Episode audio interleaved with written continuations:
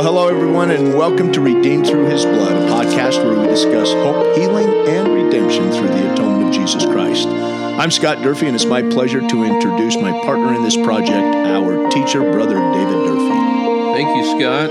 So nice to be able to talk about these uh, sacred uh, points of doctrine concerning our Savior and Redeemer. We've got some really uh, great stuff to talk about once again today, but so let's just take care of a couple of things real quickly here. First off, I just wanted to give thanks to everybody who's been sending us emails or texts or whatever. He redeems us at gmail.com. That is, he redeems us at gmail.com. Uh, again, we encourage your questions and comments and appreciate them very much. And speaking of questions and comments, through he redeems us at gmail.com, this is a letter that we got. This is one of our uh, uh, listeners, Dave, that uh, sent this to us after one of our sessions on the fall of all. And this person writes the following. I learned so much and honestly feel so liberated and hopeful. I've realized, much like others, I'm sure, that my focus and understanding and identity as a child of God was misguided and misunderstood. I've always focused much on working towards perfection and eliminating all in my humanness and weakness and being resentful at my afflictions and shortcomings and feeling so much worry and anxiety because I just can't seem to get it right ever. I now feel like I'm kind of starting to, in quotation marks, get it. And that is certainly taking a bit of a load, so to speak, off of me. I know I need to continue to learn and improve, but now I feel like I can stop focusing on getting, getting it right and instead focus on putting on the atonement of Jesus Christ. Anyways, thank you. Uh, isn't that awesome, That's Scott? so sweet. I, I love that communication, and I actually know who that person is and love her. And um, am so thankful that she would share that with me. And I had someone else call me that's close to me and share with me that they had never considered ever thanking God, our Heavenly Father, for the fall and for their weakness, and kind of how liberating that was for them. That he he made these things uh, not only possible, Scott, but essential in our lives, meaning mortality, the fall, sin, and weakness, is all part of what not only he knew we would experience, but what he wanted us to experience in order to really not only experience opposition in our life because of the law of opposition of all things, but to also strengthen us. I love how Paul describes in the New Testament that out of weakness I am strong. And the reason he can say that is because shortly before and after he bears testimony that his weakness allows him to focus on a Savior and Redeemer whose atoning sacrifice can strengthen him. And I know that God gives unto man weakness, as Moroni taught in uh, Ether chapter 12, that man, man was given weakness by, by loving God, and that through the atonement of Jesus Christ, by humbling ourselves, relying and depending upon, upon a Redeemer, that weak things can become strong. None of us are good enough. None of us can do enough in this life to be able to earn redemption. We, we believe in a gospel of redemption, not assimilation. It is not about putting on perfection, it's about putting on Christ. That's what we should be focused on. And today, I'm thankful we can talk more about the events of the atonement of Jesus Christ. Thanks for your letters. Thanks for your emails. Uh, thanks for your correspondence. We're really grateful for those. And, uh, you know, maybe we could do that. Maybe I could just invite our listeners, those of you who would be willing to, would you mind just sending us an email and just letting us know that how being thankful for the fall of us all has and being really being able to embrace that maybe you could just share with us some experiences in your own life how that that change in thinking or that change in approach in your lives has changed you or maybe made things better or more understanding or easier to deal with. If you wouldn't mind doing that, that'd be awesome. Again, he redeems us at gmail.com. We'll protect your identity, of course. But uh, if you wouldn't mind uh, sending that, we'd appreciate that. So, again, encourage also any other questions. We've had some great questions. Over past weeks, we've had some great questions. If you have questions, don't hesitate to send those to us. We'll do our best to get to those as well. So, we uh, just concluded, Dave, a, uh, great uh, uh, segment last podcast uh, as we begin to talk about the effects of the atonement of Jesus Christ. And we ended, I believe, with a, quote from C.S. Lewis uh, about how being Heavenly Father and being Jesus Christ, in fact, it, it, was specific to Jesus Christ, but how being Jesus Christ and being perfect and going through what he did actually helped increase his understanding of the turmoils, the torments, the transgressions, the sins, all everything of this world. Because of his sinless life, we spent a great deal of time uh, talking about his sinless life, that because because of that, that allowed him to succor us more fully, which was just one component of the atonement of Jesus Christ. Now, as we start moving into more of the traditional thinking, the more when we think of the atonement of Jesus Christ, typically, if I were to say to somebody in my Sunday school class, say, uh, what do you think of when you think of the atonement of Jesus Christ? Inevitably, three things are going to come up. We're going to talk about the Garden of Gethsemane, we're going to talk about the cross and Golgotha, and we're going to talk about the garden and the resurrection. Those three, among other things, but those three things will be common denominators every time we say, What are we going to talk about when we talk about the atonement of Jesus Christ? So today, we're going to start focusing, Dave, on the events the atonement of Jesus Christ as we move into uh, those types of things. So, where do we start? Well, so the the sinless life was our last uh, our last episode, and I want to just remind everyone. Not only does it allow him to to succor us, but we should feel greater compassion, love, gratitude for him for what he suffered in his temptations. It just it softens my heart when I think about this holy innocent, pure being, Jesus Christ, being attacked by Satan and his legions. There's just something about that that gives me greater, greater compassion and love for Jesus, and and uh, helps me to feel closer to Him, and to strengthen my relationship with Him, and to trust in Him more, because I know that all the temptations I suffer, He suffered, and even more.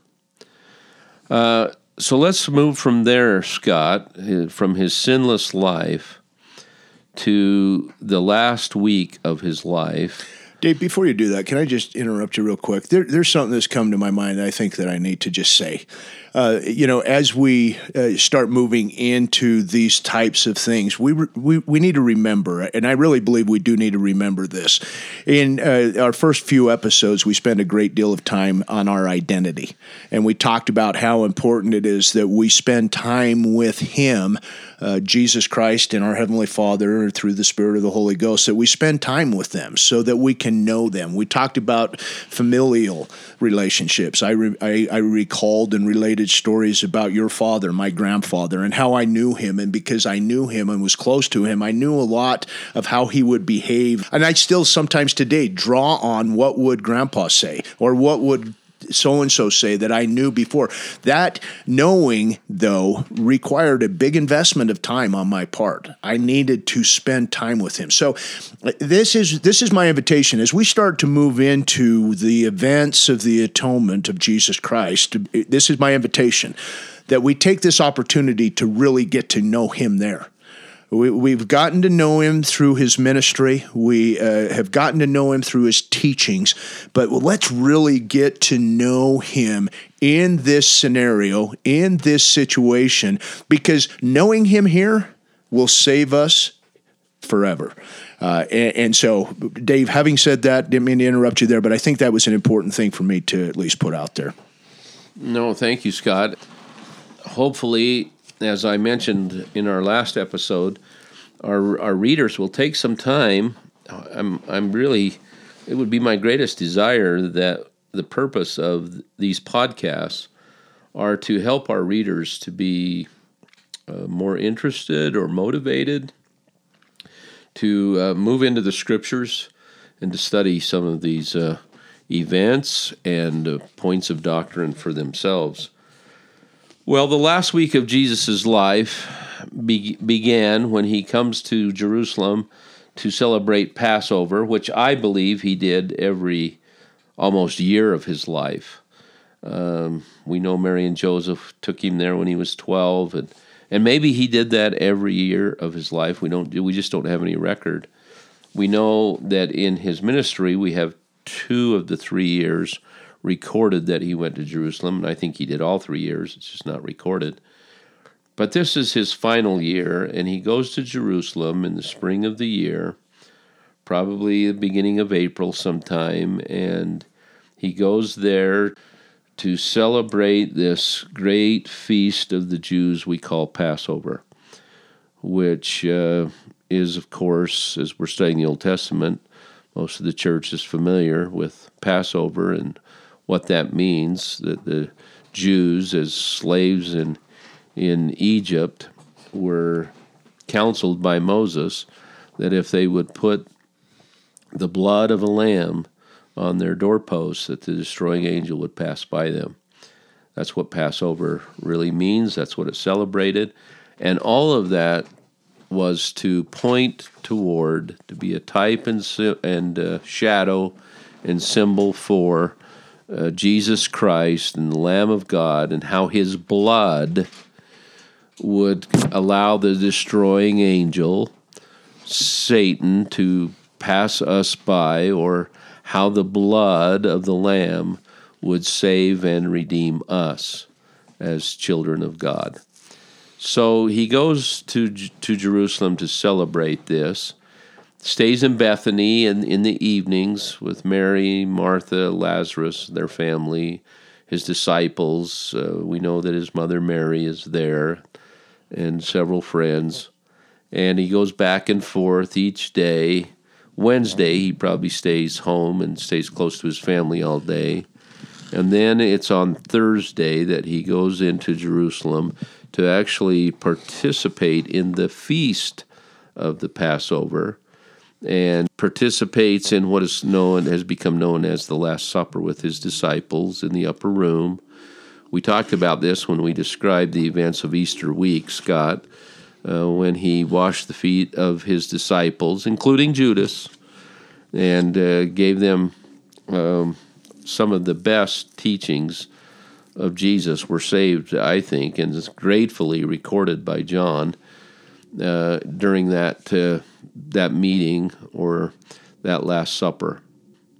Ju- Judas leaves; the betrayer's been identified, and he's left, and they sing a hymn and then they leave the upper room and walk through the streets of Jerusalem. They walk outside the city gate of Jerusalem. So now they're outside the walls of Jerusalem. What time of day are we talking here? This is uh, nine o'clock at night. So it'd be dark. Dark. Mm-hmm. Yep. Would it be dark? And it, it, what time of year would be about springtime? Yep. So uh, the temperature would be cool, probably a cool, dark evening and they they walk outside the walls of the city of Jerusalem, and they walk across the little Kidron Valley and uh, to the base of the Mount of Olives on the east side of the city, and uh, where there are olive trees, and where there was a garden called Gethsemane, where there was probably a press uh, oil press, a press that would crush the olives, and the olive oil would ooze out of these this huge vat that where stones would be used to crush the olives, including the pits. And this olive oil, olive oil is such a great symbol. The olive leaf is a symbol of peace, and olive oil is a symbol in the scriptures of light. That's the source of their light from their, their candles that they would use. And it's a source of healing. Olive oil was a great source of healing. So this was this was a place I believe, uh, Scott, where Jesus must have uh, frequently visited. Every time he was probably in Jerusalem, I think he possibly went to the Garden of Gethsemane. he contemplated what would happen there at the end of his life. He he might have prayed. It must have been a beautiful little spot where he was uh, secluded, uh, where he could have some uh, solitude and where he could meditate and pray. And this night he would pray, but there would be no solitude. There would be no there would be no real peace for Jesus this night in Gethsemane. He um, leaves Peter, James, and John. Uh, it's recorded as stones cast away. So maybe uh, I don't know. You can throw a stone further than I can, mm. Scott, but maybe 50 yards, and he goes further into this garden, and it's recorded in Matthew. I just I think I I want to maybe read this is that this is the way Matthew records it. And he took with him Peter and the two sons of Zebedee and began to be very sorrowful and very heavy. Then saith he unto them, My soul is exceedingly sorrowful, even unto death. Tarry ye here and watch with me. And he went a little further and fell on his face that's pretty descriptive of how sorrowful and heavy it already was for him uh, as he contemplated what would happen there that night. That he would begin, I stress the word begin, to take upon himself the sins, the addictions, and all of the negatives. All the pain, all the sorrow, all of the separation, everything that was because of the effects of the fall.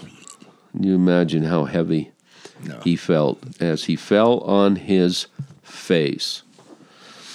So, in that in that state, and he three times he prays. He goes back to his disciples. They're sleeping. He goes back again and prays, and then he goes back to his disciples. They're sleeping.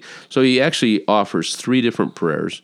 Luke records in, in Luke 22 that he knelt.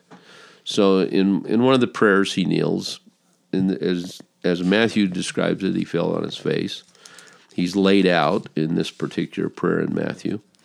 And he prays, and, and his prayer, consistent in the gospel writers, the one common line they all use is that he cries out, If there be any other way if there be any other way. I, I, I wanted to read what how Mark describes the uh, the words of his prayer, how poignant, how personal, how tender his prayer is. This is in Mark chapter 14, verses 32 through 36.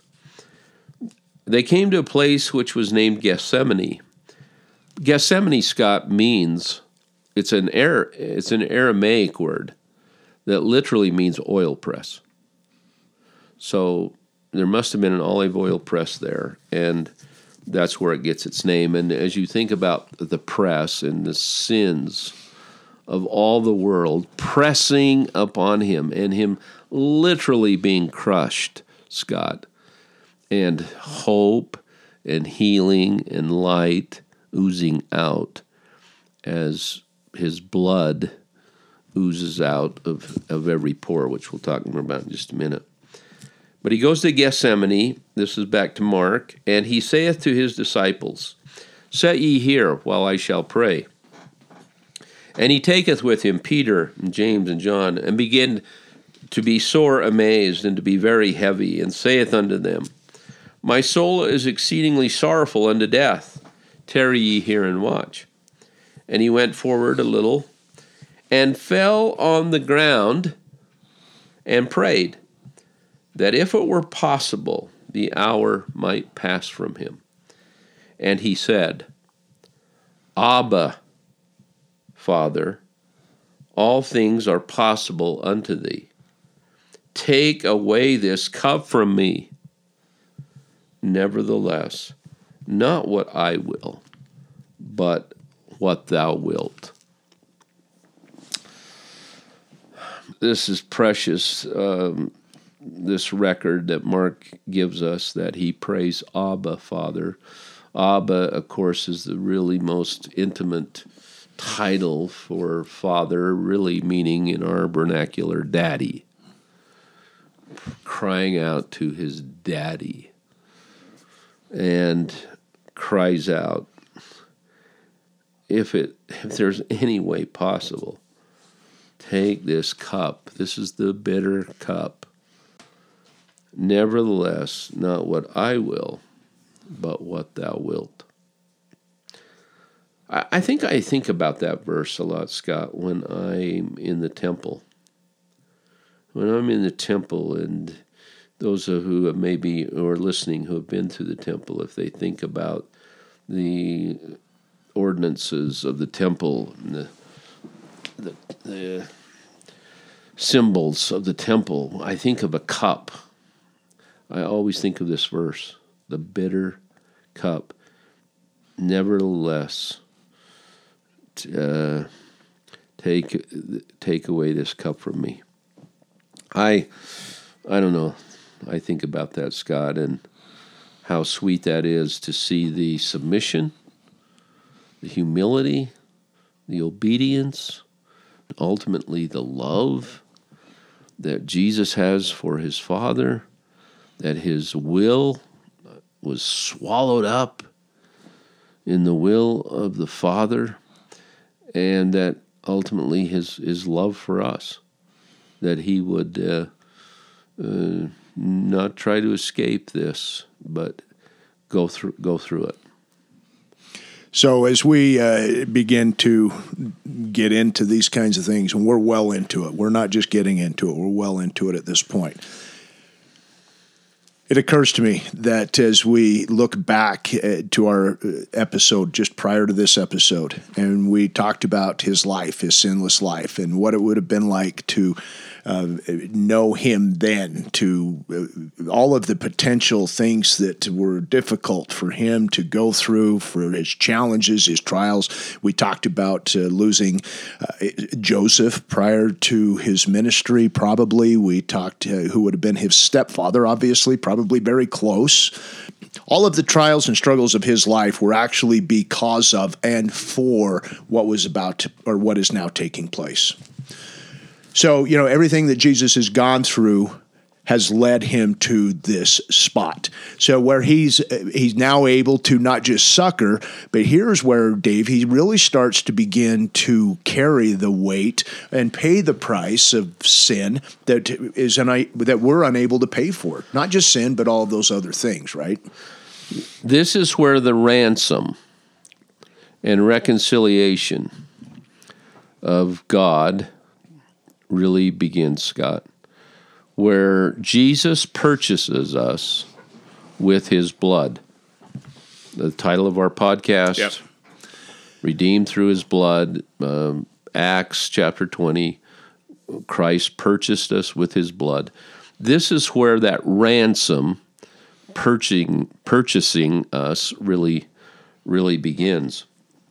And I want to read from the account that Luke gives us where he begins to talk about the blood of the atonement. Um, this is Luke chapter 22. I'm going to read 39 through 44. And he came out and went as he was wont to the Mount of Olives. And his disciples also followed him. And when he was at the place, he said unto them, Pray that ye enter not into temptation. And he was withdrawn from them about a stone's cast and kneeled down and prayed, saying, Father, if thou be willing, remove this cup from me. Nevertheless, not my will, but thine be done. And there appeared an angel unto him from heaven, strengthening him. That's that's an important verse. Uh, Luke Luke is the one who records that uh, an angel came to strengthen him, Elder McConkie uh, in a conference report several years ago in in uh, 1984 uh, said that uh, Adam would have been that angel, the archangel. Adam, Michael, would have uh, been the angel who came to strengthen Jesus in his hour of need in Gethsemane. But listen to verse 44, Scott. And being in an agony, he prayed more earnestly. More earnestly. And his sweat was, as it were, great drops of blood falling down to the ground. I know, again, we talked about this during Easter week, but as as members of the Church of Jesus Christ of Latter-day Saints, we should be so grateful for the revelations of the restoration that uh, we know that Jesus bled from every pore. That, that's the way King Benjamin describes what happens in Gethsemane as an angel and describes the atonement. And in vision, he sees Jesus in Gethsemane. And uh, King Benjamin says, This is Mosiah in the Book of Mormon, chapter 3, verse 7. And lo, he shall suffer temptations and pain of body, hunger, thirst, and fatigue, even more than man can suffer. We talked about that last week. Except it be unto death. For behold, blood cometh from every pore. So great shall be his anguish for the wickedness and the abominations of his people. No other Christian church denomination believes that Jesus bled from every pore. That's only two places in the scriptures. Here in in Mosiah chapter 3 and in Doctrine and Covenants section 19. So when Luke records, and being in agony, he prayed more earnestly, and his sweat was, as it were, like great drops of blood falling to the ground. As it's worded uh, here in the Bible, it says his sweat was like blood.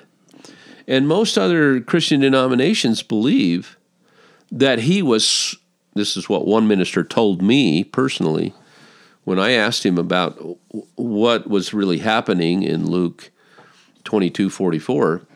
A certain minister uh, described to me that he was sweating profusely thinking about his suffering and death the following day on Friday. And I, I said, So you don't think he's sweating blood? And he said, No. I've had other ministers tell me that maybe there were a few drops of blood that was mingled with his sweat because of the anguish that he was experiencing in Gethsemane. But no one, Scott, believes and understands that Jesus bled from every pore.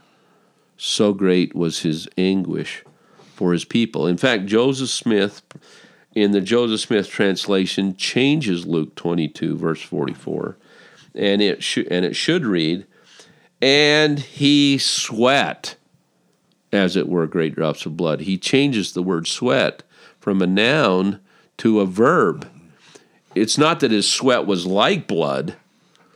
According to the Joseph Smith translation, he sweat blood from every pore. Yeah. Well, this blood, this this is this is such a, an important part of the atonement that for centuries before the sacrifices blood was the center of all the covenants that were made with God and all of the sacrifices of lambs and animals and the shedding of blood was pointing to this event as well as to what would happen on the next day on the cross and the scourging and everything else that happened in the last 24 hours of Jesus' life, uh, pointing to him giving all of his blood and I maybe believe that's literal, that because he was a God, he could choose to die anytime he wanted. Most people could have never survived uh, Gethsemane, let alone this, the scourging and the cross and everything else that went with it. But Jesus literally, I believe, bled out in Gethsemane, scourging on the cross. This was a bloody sacrifice. All of it had been foretold, prophesied, everything in the law of Moses, and even before, with even Adam and Eve, when they sacrificed, when they were commanded to sacrifice a, a lamb on the altar, and the angel told them, This is in similitude of the only begotten Son. This is the beginning of that bloody sacrifice and the reconciliation and ransom of God for man. Well, so Dave, there's there's so much of this that has to do with and is directly associated to the blood sacrifice. Uh, so what? You know, last week, and I don't mean that disrespectfully, and I don't mean it to be irreverent at all, but but we do need to identify the so what part of this. Last week, we really talked about, you know, all of this is important and good, and you shared that uh, as taught Institute that you would say, okay, now so what? So can we do that now? So what's the importance or what's the significance? How does this apply to us? Well, I think it's really important that we understand the um, Middle East kind of symbol, and this is true of all other cultures as well, Native American cultures and others, of the of the symbolic significance of blood and the importance of understanding that this that blood was seen as the fountain of life. You know, we see it in our culture differently we, we see it as, as more like a symbol of, of death. And, and I know it can symbolize that too. Loss of blood can symbolize death. But they saw it, the, the shedding of blood, as a symbol of life, a symbol of starting over, a symbol of beginning as they sprinkled blood on, on the altar as the priest sprinkled blood, splattered blood on the people as he sprinkled blood on the Ark of the Covenant. All of this was symbolic of a new beginning of life, a spiritual life, a physical life. All of it pointing, of course, we know to Jesus Christ. Unfortunately, the Jews had, had I think, lost the significance of that and didn't really understand because of going beyond the mark what happened that last week of Passover or the week of Passion in the life of Christ. But nevertheless, blood was a, a symbol of life, it was also a symbol of a covenant. We, we, we read in, in really uh, Exodus, or I'm sorry, Genesis chapter 15 in Genesis chapter 15, when God makes an, a covenant with Abraham, the, real word there means, the, the Hebrew word means, he cut a covenant with Abraham. There was blood associated, a mingling of blood associated with the covenants that Abraham and Israel, throughout the history of the Old Testament, made with God, this mingling of blood. This, this is a, the most sacred form of a relationship. You know, the Native Americans would call it blood brothers, or they would cut themselves and shake hands. And so th- this, this symbolism is, is really been uh, throughout so many cultures and it was the center really of the of the Jewish culture for uh, thousands of years, and now Jesus is the fulfillment of that of cutting a covenant, and even in the Last Supper, you know, he tells them, "Take this and eat. This is my flesh, and take this cup and drink, and this is my blood." This new and everlasting covenant of taking into ourselves his blood, Scott, is reenacted every Sunday in our sacrament meetings. Do we do do you think that we understand the significance of drinking that and mingling his blood, taking into ourselves symbolically his blood? everything centers around that when it comes to this uh, atonement. There's uh, several scriptures, Dave, that talk about the cleansing effect of the blood. Yes. Uh, expound on that for us a little bit, will you? So, how does the blood, and and I think that we understand it maybe from a uh, conceptual the cleansing, but can you explain it to us? Well, medically, yeah. medically, there's in. I, am I'm, I'm not a doctor, far from it, and uh, I wouldn't be an expert at all on this. But medically, Scott, blood carries all of the impurities out of our system. Uh, it, it carries the impurities from the lungs, uh, the air, it, it, from the kidneys, from uh, everything about our blood that that runs through our circulatory system is to take out impurities. Uh, blood is the cleansing agent of our bodies, literally, medically. It is also the key to our healing. Blood symbolizes cleansing, blood symbolizes healing. So that's further, I think, why this had to be a blood sacrifice, that Jesus would bleed from every pore. And then later, in the scourging and on the cross, even even more. Yeah. And uh, you know, here we go. This this takes us right back to you know some of the beginnings of our podcast. We talked about how important it was to know Him, and uh, again, here we are getting to know just this aspect a little deeper and a little better. And I think, Dave, as we do this, and uh, uh this, and I'm inviting all of us to uh, run this experiment in our own lives. But as we do this, as we come to know Him uh, this way, and as we come to study and understand the cleansing effects of the blood of the Savior Jesus Christ and the atonement, His atonement as it was acted out, I think that as we begin to understand these things and see them symbolized not just in the temple, but there's symbolism of this in life. Dave, as you know, Abraham five, you talked about it, but in Abraham five, he talked about actually, you talked about uh, Genesis five. It, Moses five, but it, in Moses five, they're making the covenant there. They talk about three things associated to the covenant, and those are water, blood, and spirit. Yeah, that's really that's really about Adam. Yeah, Moses five describes Adam and the and the sacrifice that he makes, and the three essential elements of salvation and redemption, which are blood water, and, and spirit. spirit. And we see that in so much. We begin life that way.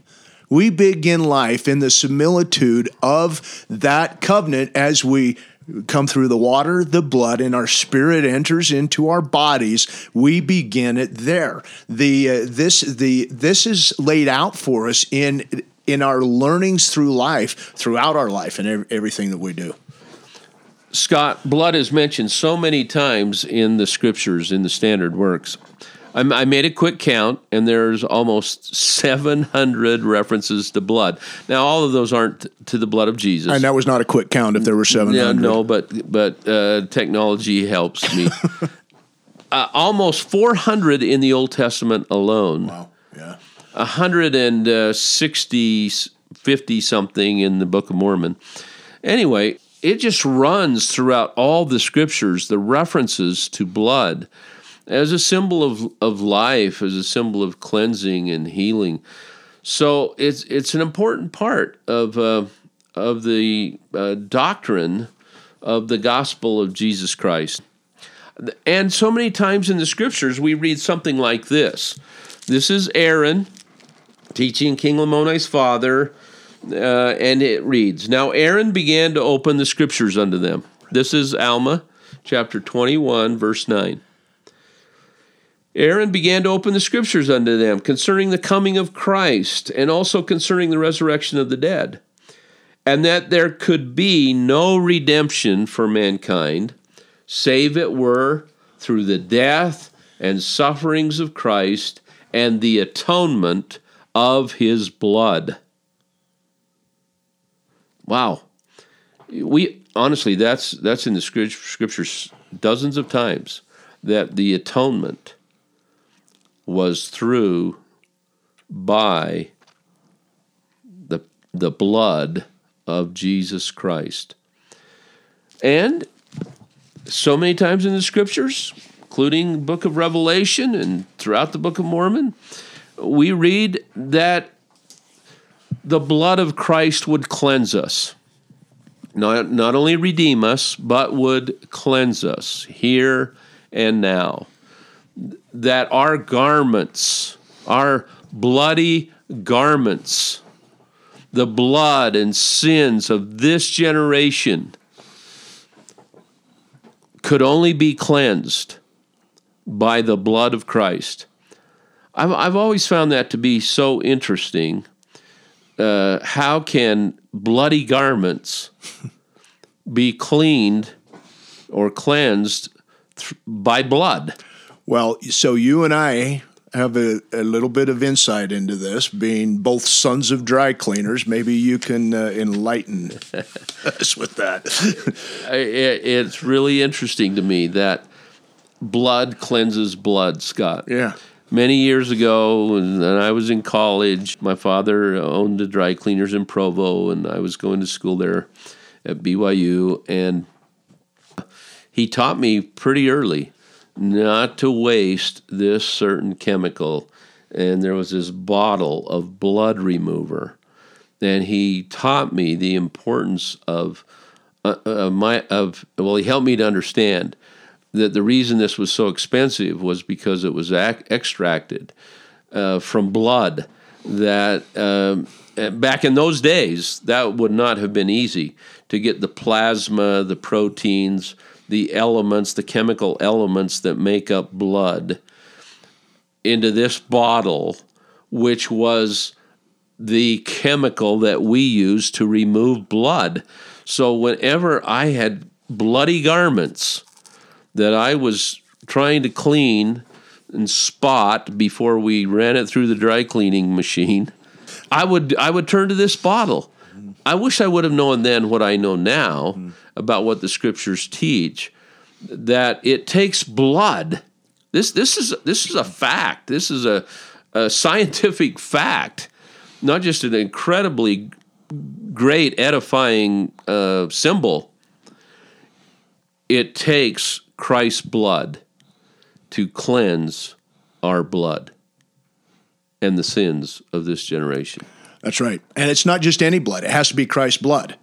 It has to be Christ's blood. It can't be the animal sacrifice. It can't be any of that. It has to be Christ's blood. And so that blood had to go through, or had to be uh, go go through a process. Is probably not the. Yeah, I think it did. I think that Christ had to go through that process to have that blood to that point where it would be the type of blood that can clean cleanse the sins and the blood of the world. Right, just like the blood in the bottle. And I had that same bottle on the same spotting board in dry cleaners in Salt Lake City City where I was doing the same thing you were doing at approximately the same age and had the same directive by my dad, who was uh, your older brother, is your older brother. And, and uh, it, but that that blood or that it didn't look like blood. It wasn't red in that bottle. Right. It had been through a process, right. and it had been just like Jesus Christ's process, just like His was the only blood because of the process and the of the atonement of Jesus Christ that became available to us to cleanse the blood and sins of, of our worlds. Yes. And Jesus makes it really clear to his disciples, even before the atonement and even before Gethsemane and and the cross and before he sheds all the blood that he sheds in in John chapter 6 when he is teaching his disciples, and he says, uh, Then Jesus said unto them, Verily, verily, I say unto you, except ye eat the flesh of the Son of Man and drink his blood, ye have no life in you. Whoso eateth my flesh and drinketh my blood hath eternal life, and I will raise him up at the last day. For my flesh is meat indeed, and my blood is drink indeed. He that eateth my flesh and drinketh my blood, get this, dwelleth in me, and I in him. Ultimately, Scott, this symbol uh, this uh, sacrifice of blood is about a relationship. It's about a relationship. It's about becoming blood brothers, and more, even more, so much more intimate than even that. Right, yeah. Him becoming our Father, us taking upon ourselves His blood, taking it in ourselves, His blood, dwelling in Him, and Him dwelling in us. What we do in the sacrament is that we we do that every Sunday, and we should contemplate what that means. Not only does the sacrament promises that we'll have His Spirit to be with us always, but we are taking in ourselves Christ that, that He He dwells in us and we dwell in Him. It all comes down to relationship, and blood was certainly a symbol, powerful symbol of a relationship and a covenant. And therefore, I had an interesting discussion years ago, Scott, in seminary faculty that I was on. And in this in this seminary faculty, I don't know how it got to this, but during a lunch hour, during a lunch hour, we were talking about did Jesus really have to be crucified? So this is what the uh, Yeah, talk this- around the water yeah, cooler looks at what it Institute. is. I see. Okay. Uh, Did, did, did Jesus really have to be? What if there would have been guns? Could he have been shot? Uh, why couldn't somebody just uh, uh, knock him out, kill him, hit him over the head with a rock, uh, spear him, uh, shoot him with a bow and arrow? Why did he have to be crucified? I don't think we really, as as I can't remember anybody in our faculty really pointing this out then, like I understand it now. It had to be bloody. And Scott, really, this these events of Gethsemane, the scourging, the crucifixion, there has never been more blood shed by anyone. I, I believe he was bled out, uh, literally out of every pore. Uh, that um, this this sacrifice, this atonement, uh, was about him giving all of his blood for all of us as a covenant that we could have him in us and us in him and return to our heavenly father and our heavenly home Well, so as we we talk about the blood, we talk about the crucifixion, we talk about uh, Gethsemane and all this. It seems to me, you know, Dave, the, the purpose behind what we're doing here is to help people understand our Heavenly Father's love for each of us through the atonement of Jesus Christ, because it's through the atonement of Jesus Christ that all healing and all cleansing takes place, which is what we're after. Because when I talk about healing and cleansing, what I'm really talking about is removing the things from our life that are not that are anything unlike celestial stuff. We don't have happiness. We don't have joy. We have trials. We have uh, tribulation. We have all of these things that come up. And so, really, the purpose behind what we're talking about here, and we talk, we say it in our introduction, you know. Uh, hope, healing, and redemption through the atonement of Jesus Christ. Well, that hope and healing comes through, through the blood through the blood. That's right. And so everything needs to be cleansed. If we if we have something going on in us that's not right, it needs to be cleansed. How is that cleansed? Well, we have just learned today that that's cleansed through the blood of Jesus Christ. That because of the atonement of Jesus Christ. blood cleanses blood blood heals blood nourishes nourishes us blood strengthens us i, I think uh, scott we're coming near the end i think of this episode and um, in the next episode we'll continue to talk about the events of the atonement of jesus christ uh, finishing up with gethsemane and on to the mockery of a trial and the scourging and the crucifixion and all that goes with that. Uh, but I want to maybe uh, end my part of this by reading uh, just two verses from the Book of Mormon in Alma chapter 34, verses 10 through 11. This is Amulek's amazing discourse on the infinite atonement, term that he uses four times in this chapter. And he says this For it is expedient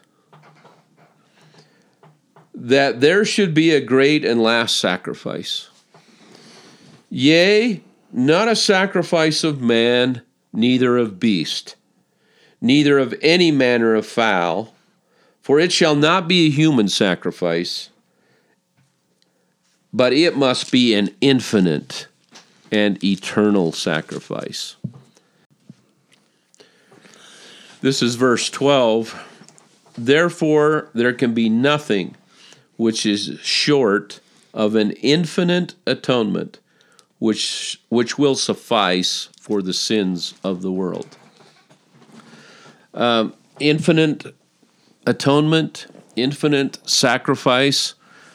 I think I think it means really four things when we speak of it being infinite, Scott. It means first of all that it must be a God. Only a God could offer this sacrifice. Only a blood of a God could make this sacrifice. It's interesting, Scott, that in the Old Testament, lambs were used, um, sometimes other animals were used as a substitute for the blood of God. Right? It was a yeah. symbol of the blood of Christ. It yeah. was used as a substitute, their blood as a substitute for the blood of Christ. And that, that Israel would receive redemption and forgiveness through the blood as a, the blood of animals is a substitute for the blood of, of God. It's interesting that in the New Testament, Jesus Christ's blood is a substitute for the blood of the Father. The Father, of course, no blood. Jesus Christ as a substitute, intermediary, as a redeemer, as a savior for his Father, representing his Father, sheds his blood for all of us. It, it, it took a God, Jesus Christ, the only begotten Son of the Father, to offer this blood sacrifice. That's the first point. The second point, it is infinite in time. It goes all the way back to our premortal existence. We've talked about how the atonement influenced us, uh, strengthened us, blessed us in the premortal existence, and will throughout eternity. I believe will draw strength from the atonement and blood of, of Jesus Christ. So it's for all time, it's for all people. This is another unique part of the restoration. We believe the atonement of Jesus Christ, Scott, affects all of God's children that's ever been born on this earth. That the atonement of Jesus Christ unconditionally covers them. That uh, spiritual death, physical death, unconditionally for all mankind, are, is uh, is overcome because of the atonement of Jesus Christ. So all people are affected by the atonement of Jesus Christ. It's for all people, and it covered all sins. All the sins of all mankind are covered, suffered for. The price is paid, a cost and punishment made to cover all of the sins of all mankind. So this this term infinite atonement had to be a blood atonement of a God for all of his children. Dave, would it be safe to say on number four that it covered not just the sins, but all the sins and infirmities, right? Everything, everything that's yes, not thank you. It, everything that's not in its absolute perfected state it doesn't matter what that is. Anything that's not in its absolute perfected state or godlike state, that's another synonym for that, perfection, God, uh, is anything that's not in its godlike state was covered by the effects of the atonement of Jesus Christ. And so, what is that? That is everything. I mean, that's our, and we go back to this, and I keep saying these things because I think that so many times, and this has been my experience, as Deb and I are participating, my wife, my sweet wife and I are participating in teaching an institute class for a young single adult group, and we're teaching uh, these very things or things very similar to this. I think that that's the thing that sometimes can get